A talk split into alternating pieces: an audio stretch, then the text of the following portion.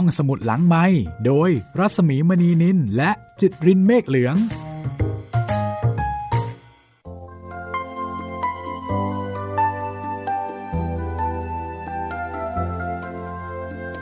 อนรับคุณผู้ฟังเข้าสู่รายการห้องสมุดหลังไมค์แล้วก็ต้อนรับสู่โลกของพลอยใน4แผ่นดินนะคะวันนี้นำเสนอเป็นตอนที่4แล้วค่ะ4แผ่นดินบทประพันธ์ชิ้นเยี่ยมของหม่อมราชวงศ์คึกฤทธิ์ปราโมชนะคะเป็นเรื่องที่พอเล่าให้ฟังโอ้โหแหม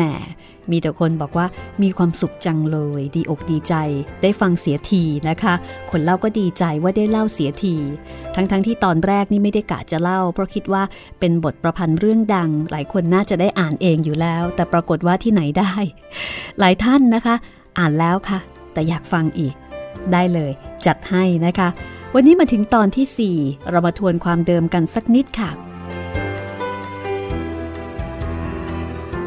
ความเดิมตอนที่แล้วนะคะพลอยถวายตัวต่อเสด็จ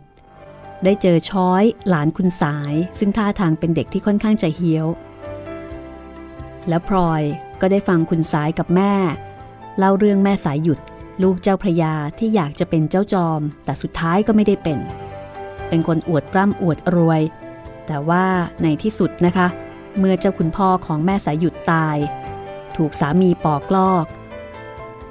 คุณสายหยุดก็เลยกลายเป็นผู้ดีตกยากต้องเอาหีบหมากทองคำมาเสนอขายคุณสายจากนั้นคุณสายกับแม่ก็เมาส์กันเกี่ยวกับเรื่องของคุณสายหยุดหรือว่าแม่สายหยุดเนี่ยอีกพักหนึ่งพลอยก็ได้แต่ฟังแล้วก็เก็บข้อมูลนะคะเกี่ยวกับชีวิตของชาววังวันนี้ค่ะพลอยจะได้เรียนรู้สิ่งใหม่ๆกับชีวิตใหม่ของพลอย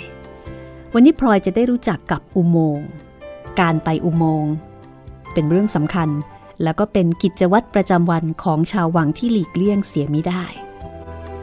และวันนี้อีกเช่นกันนะคะพลอยจะได้เรียนรู้การแต่งตัวแบบชาววัง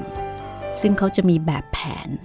เป็นแบบแผนเฉพาะว่านุ่งผ้าสีนี้จะต้องห่มผ้าสีไหนไม่ใช่ว่านึกอยากจะใช้สีอะไรก็หยิบได้ตามใจไม่ใช่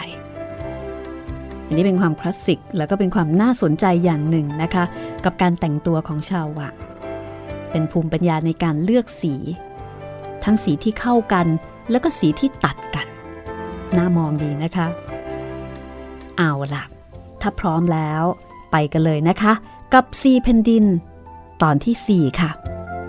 าเรื่องจบก็บ่นว่าร้อนอยากจะไปอาบน้ำแล้วก็หันมาชวนพลอยให้ไปอาบน้ำด้วยกันแม่ก็พาพลอยออกไปนอกห้องนะคะโดยมีช้อยตามออกมาติดกันเมื่อถึงประตูห้องคุณสายก็เห็นหีบเสื้อผ้าข้าวของที่นางพิษกลับไปขนมาจากท่าพระมาอีกเที่ยวนึงวางอยู่ริมประตูแม่ก็สุดตัวลงนั่งไขหีบแล้วก็หยิบของที่จำเป็นจะต้องใช้ออกมาระหว่างที่แม่นั่งเลือกผ้าห่มอยู่นั่นเองธรรมชาติที่ถูกระงับไปตั้งแต่เช้าด้วยความตื่นเต้นก็เรียกร้องเอาแก่พลอยธรรมดาเวลาที่อยู่บ้านพลอยจะนั่งกระโถนเป็นกิจวัตรพอเสร็จธุระนางพิษก็จะเอาไปเทที่ท่าแต่เมื่อมาถึงที่ตำหนักที่ทางที่จะนั่งกระโถนได้ก็ดูจะไม่มีเอาเสียเลยพลอยก็เหลียวซ้ายแลขวานางพิษก็ไม่ทราบว่าหายหน้าไปหลบอยู่ที่ไหนอย่างไรก็ตามเรื่องนี้เป็นเรื่องใหญ่พลอยเห็นท่าว่าไม่ได้การก็เลยกระซิบเบาๆที่หูแม่ทั้งที่อายช้อยซึ่งนั่งอยู่ติดกันแม่หัวเราะแล้วก็บอกว่าเอาละสิพลอยเอาอย่างนี้ดีกว่าแม่จะไปอาบน้ำก่อนพลอยไปกับแม่ช้อยนี่ก็แล้วกันนี่แม่ช้อยพาพลอยไปอุโมงค์สักทีเถิดนะจะได้รู้จักที่เอาไว้พอเสร็จธุระแล้วรีบกลับนะพลอยอย่าถลายแม่จะคอยอาบน้ำให้อยู่ทางนี้พลอยก็สงสัย เพราะว่ากระซิบบอกแม่เรื่องหนึ่งแต่แม่กลับสั่งให้ช้อยพาไปอุโมงค์อุโมงค์นั้นจะเป็นอะไรงงแต่ฟังชื่อก็ชักจะน่ากลัวซะแล้วนะคะช้อยฟังแล้วก็ยิ้มแล้วก็ลุกขึ้นยืนพยักหน้าให้พลอยตามไปพลอยก็ลุกตามไปทั้งที่สงสัยพอเดินออกไปได้สักหน่อยแม่ช้อยก็ถามบอกว่าปวดมากไหมไม่มากเท่าไหร่ดอกแม่ช้อยอย่ามาอวดดีเรียกฉันว่าแม่ช้อยนะช้อยตะคอกให้พลอยนั้นก็ตกใจนึกในใจว่าช้อยเป็นหลานคุณสายซึ่งแม่เรียกว่าคุณทุกคำบางทีพลอยจะเรียกผิดไปกระมังหรือว่าจะต้องเรียกคุณช้อยตามคุณสายพลอยก็เลยเอาใหม่ค่ะคุณช้อยคราวนี้ช้อยหัวเราะลั่นเด็กบ้าใครเขาใช้ให้เรียกว่าคุณเรียกฉันว่าช้อยเฉยๆก็แล้วกันแล้วฉันจะเรียกเธอว่าพลอยใครๆเขาก็เรียกฉันว่าช้อยเฉยๆทั้งนั้นแหละมีแต่ผาดของคุณอาคนเดียวที่เรียกฉันว่าคุณช้อยพลอยได้ยินดังนั้นก็ใจชื้นขึ้นมาถนัดรู้สึกนิยมในตัวช้อยมากขึ้นอีกช้อยไปอุโมงค์เนี่ยเขาไปทำไมกันจ๊ะเอาแล้วกันก็เมื่อกี้พลอยบอกว่าจะไปทุ่งไม่ใช่หรอถูกแล้วทำไมต้องไปอุโมงค์ก็ถ้าไม่ไปอุโมงค์แล้วจะไปทุ่งที่ไหนกันล่ะนี่รีบเดินก็เถอะเดี๋ยวจะมาราดกลางทางอายคนเขาตายชอยรีบสาวเท้าเดินเร็วขึ้นทำให้พลอยต้องรีบเดินตามทางที่ไปอุโมงค์เป็นถนนปูหินแผ่นใหญ่ผ่านตำหนักใหญ่ตำหนักเล็กสองข้างถนนไปจนถึงแถวเต็งชั้นในช้อยพาลอดประตูออกไปยังแถวเต็งชั้นนอกวกไปผ่านประตูศรีสุดาวงศ์ซึ่งพลอยเกิดเรื่องเหยียบธรณีประตูเมื่อเช้าระหว่างที่เดินก็มีเพื่อนฝูงแล้วก็ผู้ใหญ่ร้องทักช้อยประปรายแต่ช้อยก็ไม่ได้หยุดคุยให้เสียเวลานะคะจนกระทั่งถึงสิ่งก่อสร้างอันหนึ่งเป็นสิ่งก่อสร้างก่ออิฐถือปูนเป็นทางยาวพุ่งออกมาจากกำแพงวังชั้นในลักษณะเป็นอุโมงค์จริงๆอย่างที่เรียกกันช้อยพาพลอยเข้าไปทางปากอุโมงค์อันเป็นทางเข้าพอพลอยโผล่เข้าไปก็ใจหายวาบเพราะว่าตั้งแต่เกิดมายังไม่เคยต้องมาปลดเปลื้องทุกข์ในลักษณะที่เป็นที่สาธารณะเช่นนี้ในอุโมงค์นั้นมีทางเดินกลางสองข้างยกพื้นสูงพอก้าวขึ้นลงได้แล้วก็มีถังตั้งอยู่ข้างล่างตลอดเป็นแถวบนยกพื้นก็มีการกั้นฝาเป็นคอกสำหรับบังได้เฉพาะตัวคนซึ่งเมื่อนั่งลงยองๆแล้วฝานั้นก็จะกั้นขึ้นมาเสมอพ้นหน้าอกเล็กน้อยในคอกที่กั้นไว้บนยกพื้นนั้นก็มีคนนั่งโผล่หน้าให้เห็นได้อยู่แล้วเป็นอันมากทั้งสาวทั้งแก่ทั้งเด็กทุกคนก็ปฏิบัติกิจนั้นอย่างเป็นของธรรมดาที่สุดไม่มีใครอับอายหรือว่าเห็นแปลกอะไรบางคนที่นั่งอยู่ใกล้กันหรือมองหน้ากันเห็นก็คุยกันเซ็งแซ่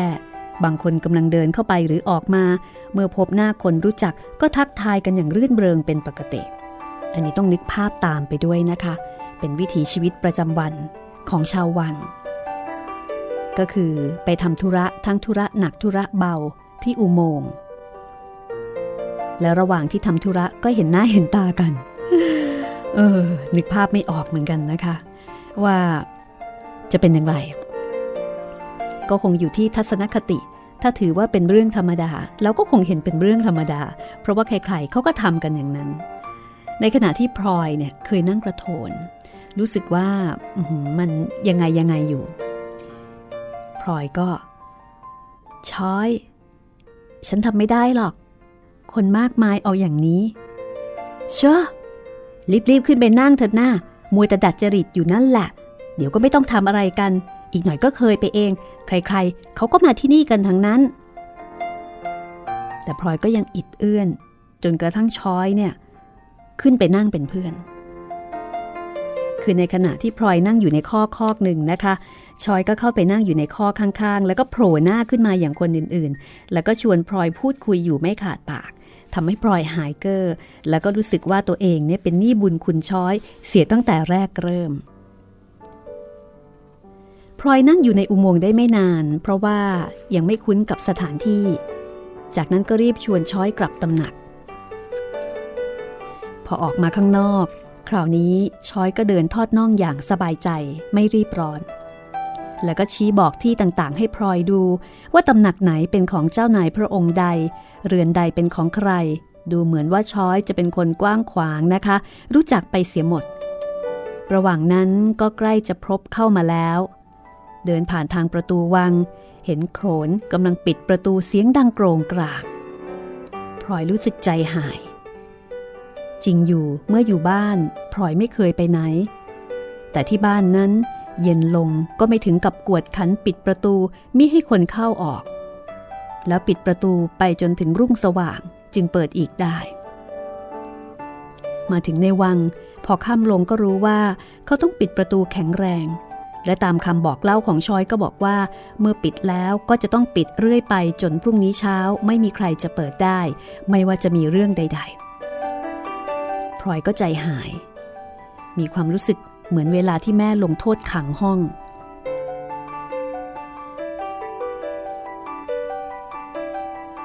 พอผ่านประตูวังช้อยก็รีบเตือนให้กลับตำหนักคือเตือนให้รีบกลับนะคะบอกว่าเดี๋ยวค่ำลงจะลำบากเพราะว่าไม่ได้เอาเทียนมาด้วยแล้วช้อยก็บอกว่าชีวิตในวังนั้นเดินกลางคืนจะต้องจุดไฟถ้าไม่อย่างนั้นโขนจะจับเป็นกฎอย่างหนึ่งนะคะว่าผู้ใดก็ตามเดินตามถนนหนทางในวังในเวลาค่ำคืนจะต้องถือไฟถ้าไม่ถือถูกโขนจับคำอธิบายแค่นี้เพียงพอสำหรับพลอยค่ะเพราะว่าเข็ดขยาดฝีมือโขนมาตั้งแต่เมื่อก้าวแรกที่เหยียบย่างเข้าวัง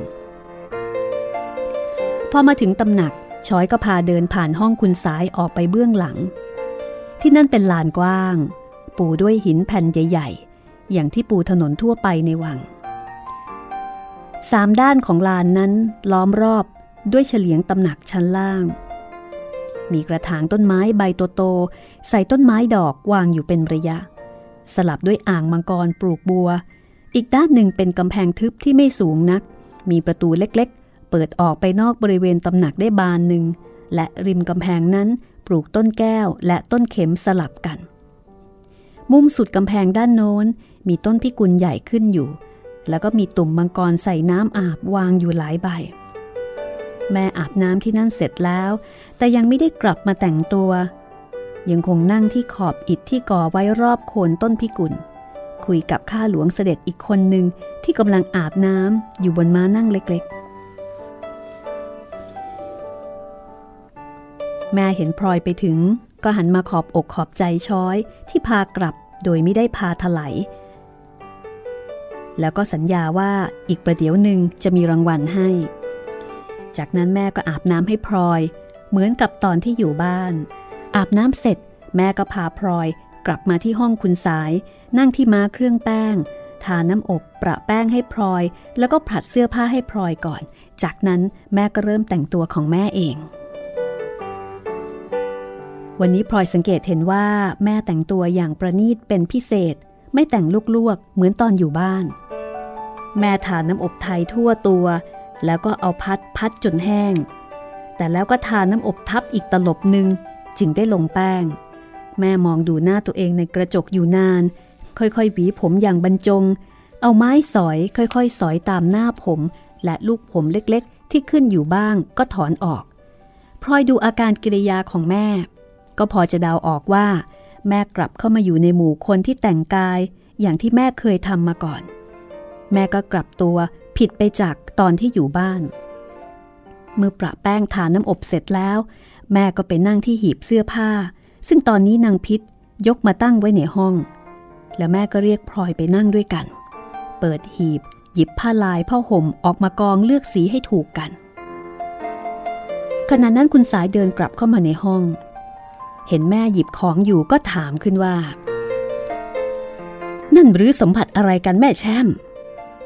เปล่าหรอกค่ะหยิบผ้านุ่งผ้าห่มออกมาดู ไปอยู่นอกวังซะนานไม่ได้เอาใจใส่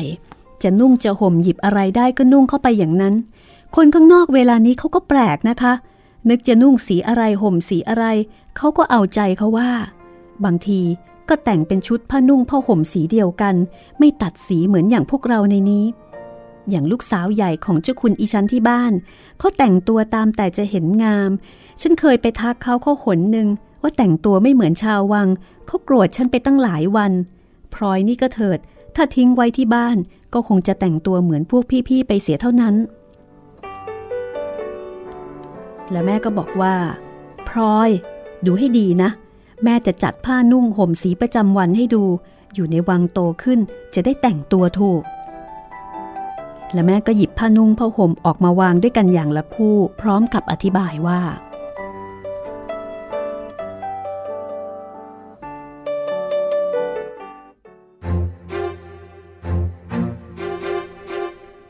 นี่สำหรับวันจันทร์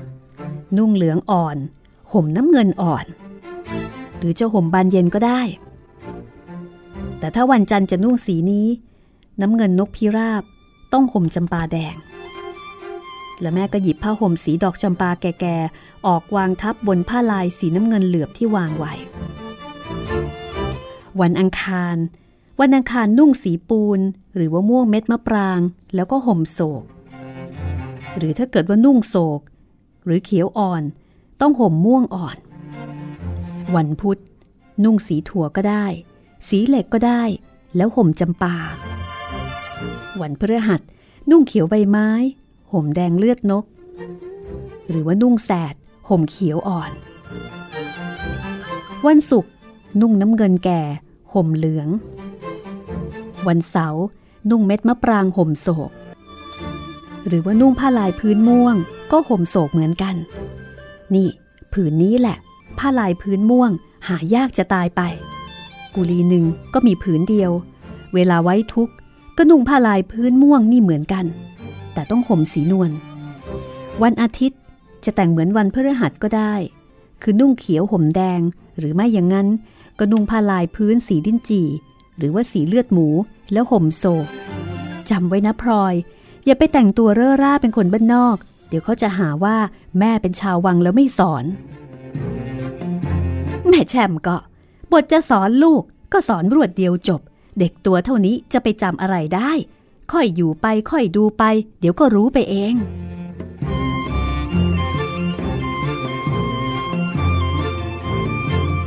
เมื่อแม่แต่งตัวเสร็จแล้วก็นั่งคุยกับคุณสายต่อไปในห้องเพื่อนฝูงของแม่ที่เพิ่งจะรู้ข่าวว่าแม่กลับมาในวังก็มาหาในตอนกลางคืนบ้างประปรายพลอยเห็นแม่นั่งคุยกับเพื่อนฝูงอย่างสนุกในเรื่องที่ตนไม่สนใจก็เริ่มมองหาอะไรทำแล้วก็เหลือบไปเห็นช้อยที่มาพยักพเยิดอยู่นอกประตูห้องพลอยคานออกไปหาแล้วก็ไม่ลืมที่จะหยิบห่อจันอับติดมือออกไปด้วยช้อยชวนพลอยไปนั่งเล่นบริเวณหลังตำหนักซึ่งบัดนี้มีแสงสว่างที่ได้รับจากโคมที่จุดอยู่ในห้องต่างๆทำให้สว่างแต่บริเวณรอบๆส่วนตรงกลางหรือใต้ต้นไม้นั้นดูมืดครึ้มอยู่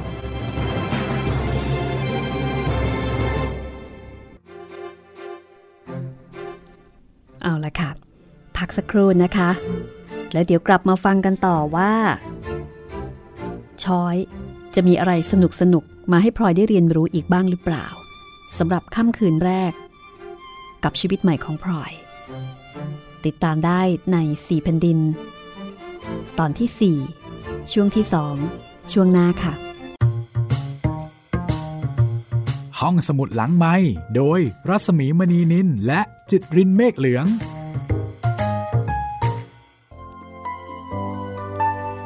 กลับมาในช่วงที่2นะคะของห้องสมุดหลังใหม่4แผ่นดินตอนที่4ช่วงที่2นะคะได้ฟังแบบแผนการเลือกผ้านุ่งผ้าห่มของสาวชาววังไปแล้วจะว่าไปน่าสนใจนะคะคืออย่างน้อยๆเนี่ยก็ตัดเรื่องที่เราจะต้องมานั่งเลือกเสื้อเลือกผ้าแต่ละวันเพราะมีแบบแผนกำหนดเอาไว้แล้วว่าถ้านุ่งสีนี้จะต้องห่มสีอะไรถ้าห่มสีนี้จะต้องนุ่งสีอะไรนะคะน่าสนุกดีเหมือนกันนะคะ น่าจะทำให้เราแต่งตัวได้ง่ายขึ้นหรือเปล่าถ้าเกิดว่าใครสนใจจะเอามาใช้เป็นแบบแผนในการแต่งตัวก็ไม่เลวเหมือนกันนะเพราะว่าแต่ละสีเนี่ยก็คงผ่านการเลือกสรรมานานแล้วนะคะว่าสีนี้จะเข้ากับสีนี้คือเลือกให้สีนี่มันตัดกันเป็นคู่สีที่พอจับเอามาอยู่ด้วยกันแล้วเนี่ยจะส่งเสริมกันหรือว่าจะทำให้ดูน่ามองนะคะดิฉันว่าเก๋แล้วก็เท่ดีนะคะแต่งตัวแบบมีแบบแผนเป็นแบบแผนของชาววังในสมัยก่อนเอาล่ะหลังจากนี้นะคะพลอยก็จะไม่เหงาแล้วเพราะว่าพลอยก็จะมีช้อยเป็นเพื่อนตอนที่อยู่บ้านพลอยมีคุณเฉยพี่สาวซึ่งเป็นลูกของคุณหญิงนะคะคุณเฉยก็รักแล้วก็เอ็นดูพลอยแต่ตอนนี้พลอยจะมีช้อยเป็นเพื่อนช้อยซึ่งมีนิสัยคล้ายๆคุณเฉยคือเป็นเด็กที่กล้าพูดกล้าเถียงเป็นเด็กที่มนุษยสัมพันธ์ดีมากนะคะแล้วก็เป็นเด็กที่ค่อนข้างจะซุกซนฉลาดไม่กลัวใครแตกต่างไปจากพลอยซึ่งเป็นเด็กเงียบๆเรียบร้อยอาจจะด้วยเหตุนี้มั้งคะผู้ประพันธ์คือหม่อมราชวงศ์คึกฤทธิ์ปราโมชถึงได้บอกว่านางเอกจริงๆเนี่ยคือแม่ช้อยนะในขณะที่คุณชายคึกฤทธิ์พูดถึงแม่พลอยบอกว่าแม่พลอยเป็นคนจืดๆน่าเบื่อ แม่ช้อยต่างหากนะคะที่เป็นคนมีสีสันแล้วก็มีเสน่ห์จริงหรือเปล่า คุณผู้ฟังหลายท่านคงจะเถียงบอกว่าอย่ามาว่าแม่พลอยนะเพราะแม่พลอยเนี่ยโอ้ยแฟนคลับเพียบเลยนะอ่ะไปเลยกันละกันนะคะไปฟังเรื่องราวของแม่พลอยชีวิตใหม่ของแม่พลอยที่ตอนนี้มีแม่ช้อยเป็นคู่หูค่ะ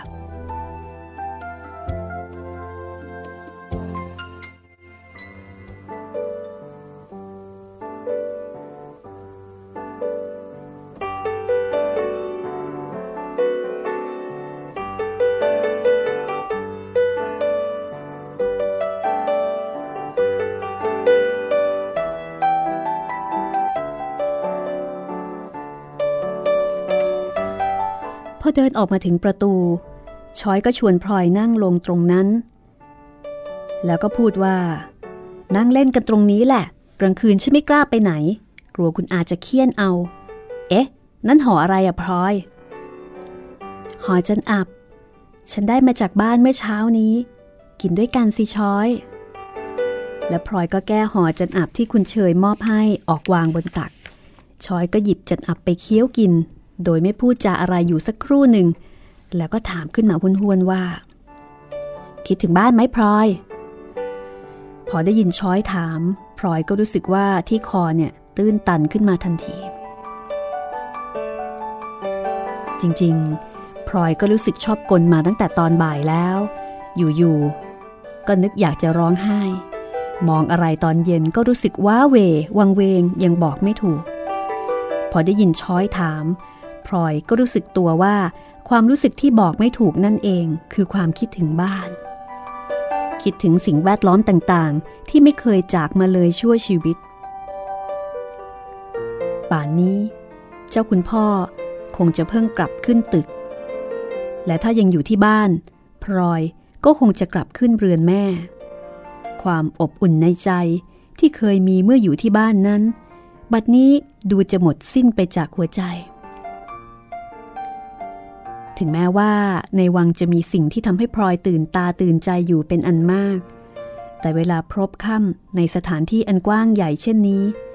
สำหรับเด็กตัวเล็กๆอย่างพลอยก็มีแต่ความเปล่าเปลี่ยวจะเอาแม่เป็นที่พึ่งก็ไม่ได้เพราะแม่กำลังสนใจกับเพื่อนฝูงที่ไม่ได้พบกันนานเวลาอยู่บ้านพลอยรู้สึกว่าตัวเป็นคนสำคัญของแม่แต่มาวันนี้กลับรู้สึกว่าแม่มีคนอื่นๆอีกมาก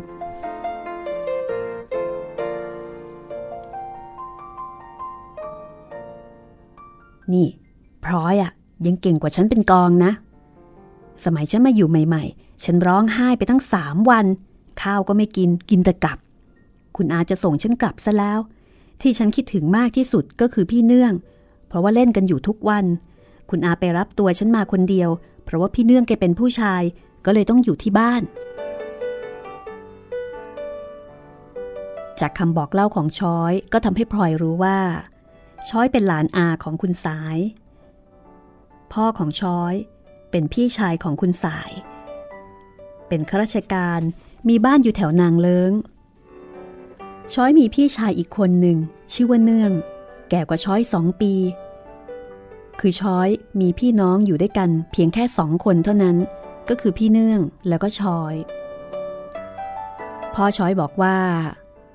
ช้อยวิ่งเล่นอยู่กับพี่ชายจนแทบจะกลายเป็นเด็กผู้ชายก็เลยส่งตัวช้อยมาให้คุณอาตัดสันดานในนี้แล้วช้อยก็เล่าให้พลอยฟังนะคะว่าคุณสายนั้นบทจะใจดีก็ดีบทจะดุก็แสนจะดุเมื่อเช้านี้คุณอาว่าฉันว่าเลี้ยงเสียข้าวสุกพลอยได้ยินไหมคอยดูไปเถอะฉันจะไม่กินหรอกข้าวสุกของคุณอาอยากมาว่าฉันดีนักพลอยฟังแล้วก็แปลกใจแต่ก็ไม่กล้าถามได้แต่นิ่งๆพลอยกลัวผีไหมพลอยได้ยินช้อยถามก็ขนลุกเพราะบรรยากาศที่มืดครึ้มวังเวงนั้นทำให้พลอยใจคอไม่ดีมาตั้งแต่แรกแล้วที่ต้นจันนอกตำหนักนี่แหละผีดุเขาว่าใครก็ไม่รู้มาผูกคอตายที่นั่นเวลาเดินผ่านกลางคืนฉันนี่กลัวต้องชวนคนเข้าไปเป็นเพื่อนเสมอเลยพลอยเห็นช้อยกำลังจะเล่าเรื่องผีก็อยากจะเปลี่ยนเรื่องพูดพลอยมองออกไปข้างหน้าข้ามกำแพงตำหนักออกไปเห็นยอดพระมหาปราสาทสลัวเยื้องไปทางโน้นเห็นเป็นตึกใหญ่สูงตระหง่านมีดาดฟ้าใหญ่ยื่นออกมาเบื้องหลังและมีสะพานยาวต่อจากดาดฟ้านั้นไปยังที่อื่นขณะนั้นบนตึกใหญ่เริ่มจุดไฟแพรวๆเหมือนกับมีงานที่นั่นอะไรอะช้อยที่นั่นแหละที่บนที่ประทับพระเจ้าอยู่หัวและสมเด็จดาดฟ้านั่นสวนสวรรค์ฉันยังไม่เคยขึ้นไปสักทีสะพานยาวนั่นยาวไปถึงพระตำหนักมาดูทางนี้สิพลอยช้อยฉุดข้อมือพลอยไปยืนกลางลานหลังตำหนักแล้วก็ชี้ให้ดูตึกใหญ่อีกหลังหนึ่งนั่นไงพระตำหนักหลังใหญ่ๆนั่นแหละตึกหลังเล็กๆที่สะพานผ่านไปติดๆนั่นตำหนักคุณมรกตพลอยยืนดูแสงไฟสว่างไสวด้วยความเพลิดเพลินพลอยพอจะมองผ่านหน้าต่างเข้าไปเห็นความโอโถงแห่งพระราชฐานเห็นกำแพงสีต่างๆซึ่งประดับลวดลายปิดทองอันอยู่เบื้องในขณะนั้นเองผาดซึ่งเป็นบ่าวของคุณสายก็เดินมาตามช้อยคุณช้อยมาอยู่นี่เองคุณอาให้หามาตามไปรับข้าวรีบๆเข้าเถิดค่ะเดี๋ยวจะถูกดุอีกช้อยกับพลอยก็เลยเดินกลับเข้าตำหนักแต่ช้อยบอกว่าพลอยเข้าไปก่อนเถอะเดี๋ยวฉันจะตามเข้าไปแล้วช้อยก็แยกทางหายไปคนเดียวพลอยก็เดินเข้าไปในห้องเห็นแม่กับคุณสายเริ่มจะลงมือกินข้าวอยู่แล้วนะคะคุณสายพอเห็นพลอยก็เรียกให้ไปนั่งข้างๆแล้วก็ชวนกินข้าวพลางถามถึงช้อยซึ่งพลอยก็บอกว่าประเดี๋ยวจะตามมา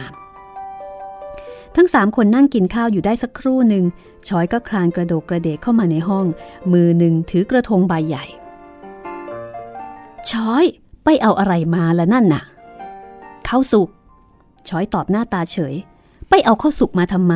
ข้าวที่นี่ก็เป็นกองคุณสายรู้สึกแปลกๆก็มองช้อยด้วยความฉงนฉันวานเขาไปซื้อมาตอนบ่ายเห็นคุณอาบอกว่าเลี้ยงฉันเสียข้าวสุกฉันก็เลยซื้อมาเองฉันจะขอรับประทานแต่กลับแม่สำลักข้าวพรวดใหญ่แล้วก็ก้มหน้าหัวเราะในกระโถนจนน้ำหูน้ำตาไหลฝ่ายคุณสายก็ได้แต่เอามือตบกระดานร้องว่าดูสินางเด็กคนนี้แล้วก็หัวเราะจนน้ำตาไหลเช่นเดียวกันระหว่างนั้นชอยก็เข้ามานั่งที่สำรับเปิบข้าวจากกระทงกินกับข้าวในสำรับเหมือนกับไม่มีอะไรเกิดขึ้นระหว่างที่กินข้าวกันอยู่นั่นเองพลอยก็ได้ยินแม่กับคุณสายคุยกันด้วยข้อความบางอย่างที่ทำให้พลอยรู้สึกวิตกกังวลมากยิ่งขึ้นกับอนาคตตัวเอง แม่แช่มเขามาอยู่คราวนี้จะอยู่นานสักเท่าไหร่ใจฉันน่ะอยากให้อยู่นานๆจะได้เห็นหน้าได้พูดคุยกันยังไม่แน่นอนหรอกค่ะคุณฉันมันคนใจแตกซะแล้วมาอยู่ในนี้ก็สบายทุกอย่างแต่มันอัดใจยังไงก็บอกไม่ถูกอีกอย่างมาอยู่ในนี้ก็ต้องอยู่เฉยๆวันหนึ่งๆก็กินไปใช้ไปอัดรถที่พอมีอยู่บ้างก็จะหมดไปเปล่าๆใจฉันอยากจะออกไปทำมาหากินญาติฉันมีทางฉะเชิงเทราเขาเคยชวนให้ไปอยู่ที่นั่นฉันว่าจะออกไปดูลาดเราเหมือนกันเผื่อจะมีทางทำมาหากินกับเขาบ้างนะคะถ้าฉันไปเมื่อไหร่ฉันก็คงจะขอฝากพลอยไว้กับคุณให้ช่วยดูด้วยนานๆฉันจึงจะเข้ามาเยี่ยมบ้างไม่เป็นไรลูกแม่แช่มก็เท่ากับเป็นหลานของฉันบางทีอาจจะดูง่ายกว่าหลานจริงๆคนนี้ซะอีกพลอยอยู่กับป้าเถิดนะไม่ต้องกลัวอะไรทั้งสิ้นป้าจะดูให้ดีที่สุดทำตัวให้เสด็จท่านทรงพระเมตตาต่อไปเราจะทำอะไรก็สะดวกเพราะมีเจ้านายเป็นที่พึ่งเวลานี้พลอยยังเล็กอยู่ไม่ต้องทำอะไรมากแต่ว่าจะต้องหมั่นขึ้นเฝ้าเสมออย่าไปหลบเห็นหน้าทุกวันก็ขี้เกียจจะโปรดไปซะอีกเสด็จท่านน่ะโปรดคนกล้าพูดกล้าทูลแต่ต้องระวังตัวอย่าประมาทแล้วก็อย่ากล้าจนเกินไปนักเห็นท่านโปรดแล้วก็อย่าเหลิงน้ำพระทัยเสด็จนั้นใครไม่อยู่ใกล้นานๆก็ไม่รู้เวลาโปรดถูกพระทัยขึ้นมาแล้วก็จะเอาอะไรก็ได้ไม่มีที่ไหนเหมือนแต่ถ้าทรงจับได้ว่าเราเหลิงเสียหนหนึ่งแล้วเราก็ทีนี้ไม่มีเสียอีกละฉันก็รู้ว่าอย่างนั้นเหมือนกันทีแรกมาอยู่ก็กลัวว่าจะถูกกริ้วแต่อยู่ไปแล้วพอรู้พระทัยก็ไม่เป็นไรกริ้วได้เท่าไหร่กริ้วไปฉันก็ไม่หนีเพราะนึกเสียว่าท่านอยากจะให้เราได้ดีท่านจึงกริ้วตอนฉันจะออกจากวังไปมีเรือนคุณจำได้ไหมล่ะคะถูกกริ้วเสียใหญ่ไปเลยความจริงท่านก็กริ้วของท่านถูกเพราะว่าลูกเมียเขาก็มีอยู่แต่เรามันยังเด็กอ่อนความคิดมองอะไรก็ดีไปหมดเชื่อฝีปากคนก็ตามเข้าไปมารู้สึกตัวก็สายไปเสียแล้วแต่ถึงอย่างนั้นตอนฉันไปทูลลาออกจากวังเสด็จยังประทานเงินไปเป็นทุนถึง30ช่างฉันเอาไปทำดอกเบี้ยดอกหอยได้อาศัยกินมาจนบัดนี้เดี๋ยวนี้ตัวเปล่าก็ว่าจะเอาเงินที่ประทานไว้นั่นแหละไปทำทุนค้าขาย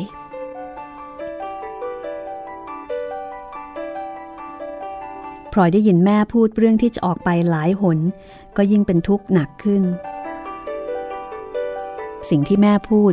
ก็แสดงให้เห็นว่าอนาคตพลอยจะต้องถูกทิ้งอยู่ที่นี่เพียงลำพังพลอยก็เลยก้มหน้าก้มตา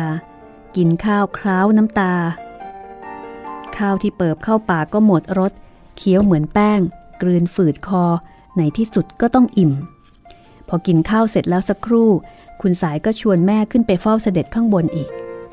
แต่สั่งช้อยให้อยู่เป็นเพื่อนพลอยในห้องถ้าง่วงก็ให้นอนซะก่อนเมื่อคุณสายกับแม่ออกไปแล้วผาดก็เข้ามาจัดแจงปูที่หลับที่นอนมีนางพิษเข้ามาช่วยกางมุ้งไว้2หลังหลังหนึ่งสำหรับคุณสายนอนกับช้อยตามปกติอีกหลังหนึ่งสำหรับพลอยนอนกับแม่ระหว่างนั้นช้อยก็ไปหอบเอาตุ๊กตาชาววังออกมามากมายแล้วก็ชวนพลอยให้เล่นด้วยช้อยสะสมตุ๊กตาไว้นานก็เลยมีมากแล้วก็มีเครื่องใช้ต่างๆสำหรับตุ๊กตาถ้าเป็นในยามปกติพลอยก็คงจะตื่นเต้นไม่น้อยแต่เพราะเหตุว่ามีเรื่องไม่สบายใจพลอยก็เลยเล่นอย่างสังกะตายไปอย่างเสียไม่ได้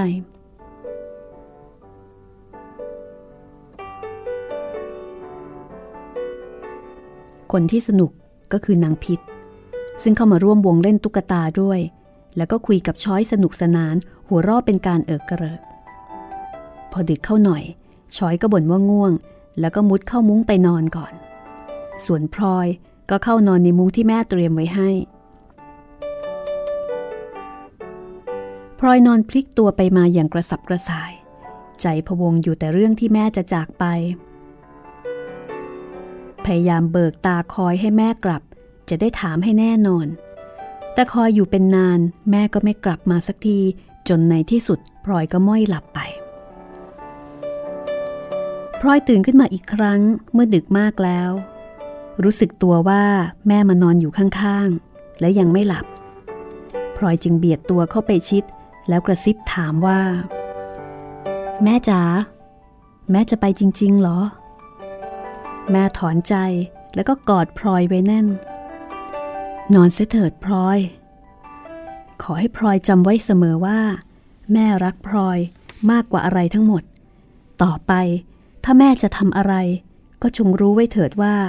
แม่ทำเพื่อความดีของพลอยเองพลอยอย่านึกเป็นอื่นคำพูดของแม่ไม่ได้อธิบายให้พลอยเกิดความเข้าใจดีขึ้นกว่าเดิมเลยแต่โดยเหตุที่แม่มานอนอยู่ใกล้ชิด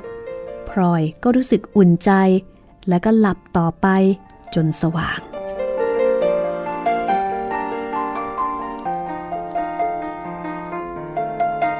พลอยมาอยู่ในวังได้หลายวันแต่แม่ก็ยังไม่แสดงอาการว่าจะจากไปทำให้พลอยค่อยคลายใจขึ้นทุกวันหลังจากที่เข้ามาอยู่ในวังได้2 วันคุณสายก็ให้พลอยเรียนหนังสือพร้อมกับช้อยหัดอ่านจากหนังสือมูลบทบรรพกิจในตอนเช้าโดยเรียนกันในห้องของคุณสายมีคุณสายเป็นครูผู้ควบคุมขณะเดียวกันคุณสายก็ทำอย่างอื่นไปด้วยโดยไม่ต้องเสียเวลานานๆก็หันมาบอกตอนที่ติดทั้งช้อยและพลอยมีหนังสือคนละเล่มของช้อยขาดมากกว่าแล้วก็มีก้านทูบคนละอันสำหรับชี้ตัวหนังสือที่อ่านหนังสือเล่มของช้อยมีรอยสีก้านทูบตกเปื้อนกระดาษเต็มไปหมดเพราะว่าพอถึงเวลาเรียนหนังสือช้อยก็เริ่มอาละวาดถ้าอ่านติดตรงไหนคุณสายก็ดุช้อยก็ร้องไห้น้ำตาร่วงหยดถูกก้านทูบที่ถือเป็นสีชมพูเปื้อนไปทั่วแต่พอหมดเวลาเรียนลงกราบหนังสือตามที่คุณสายสั่งน้ำตาของช้อยก็แห้งหายไปทันทีได้เหมือนกัน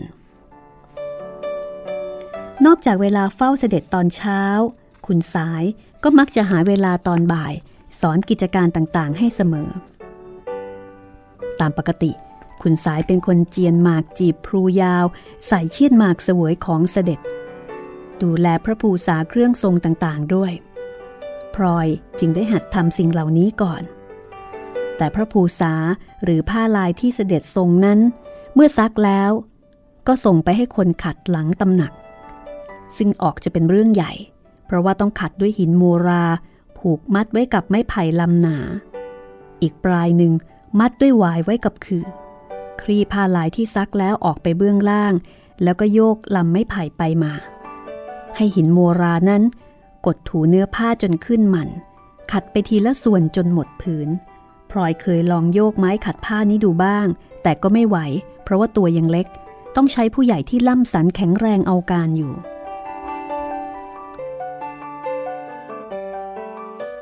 พอตกกลางคืน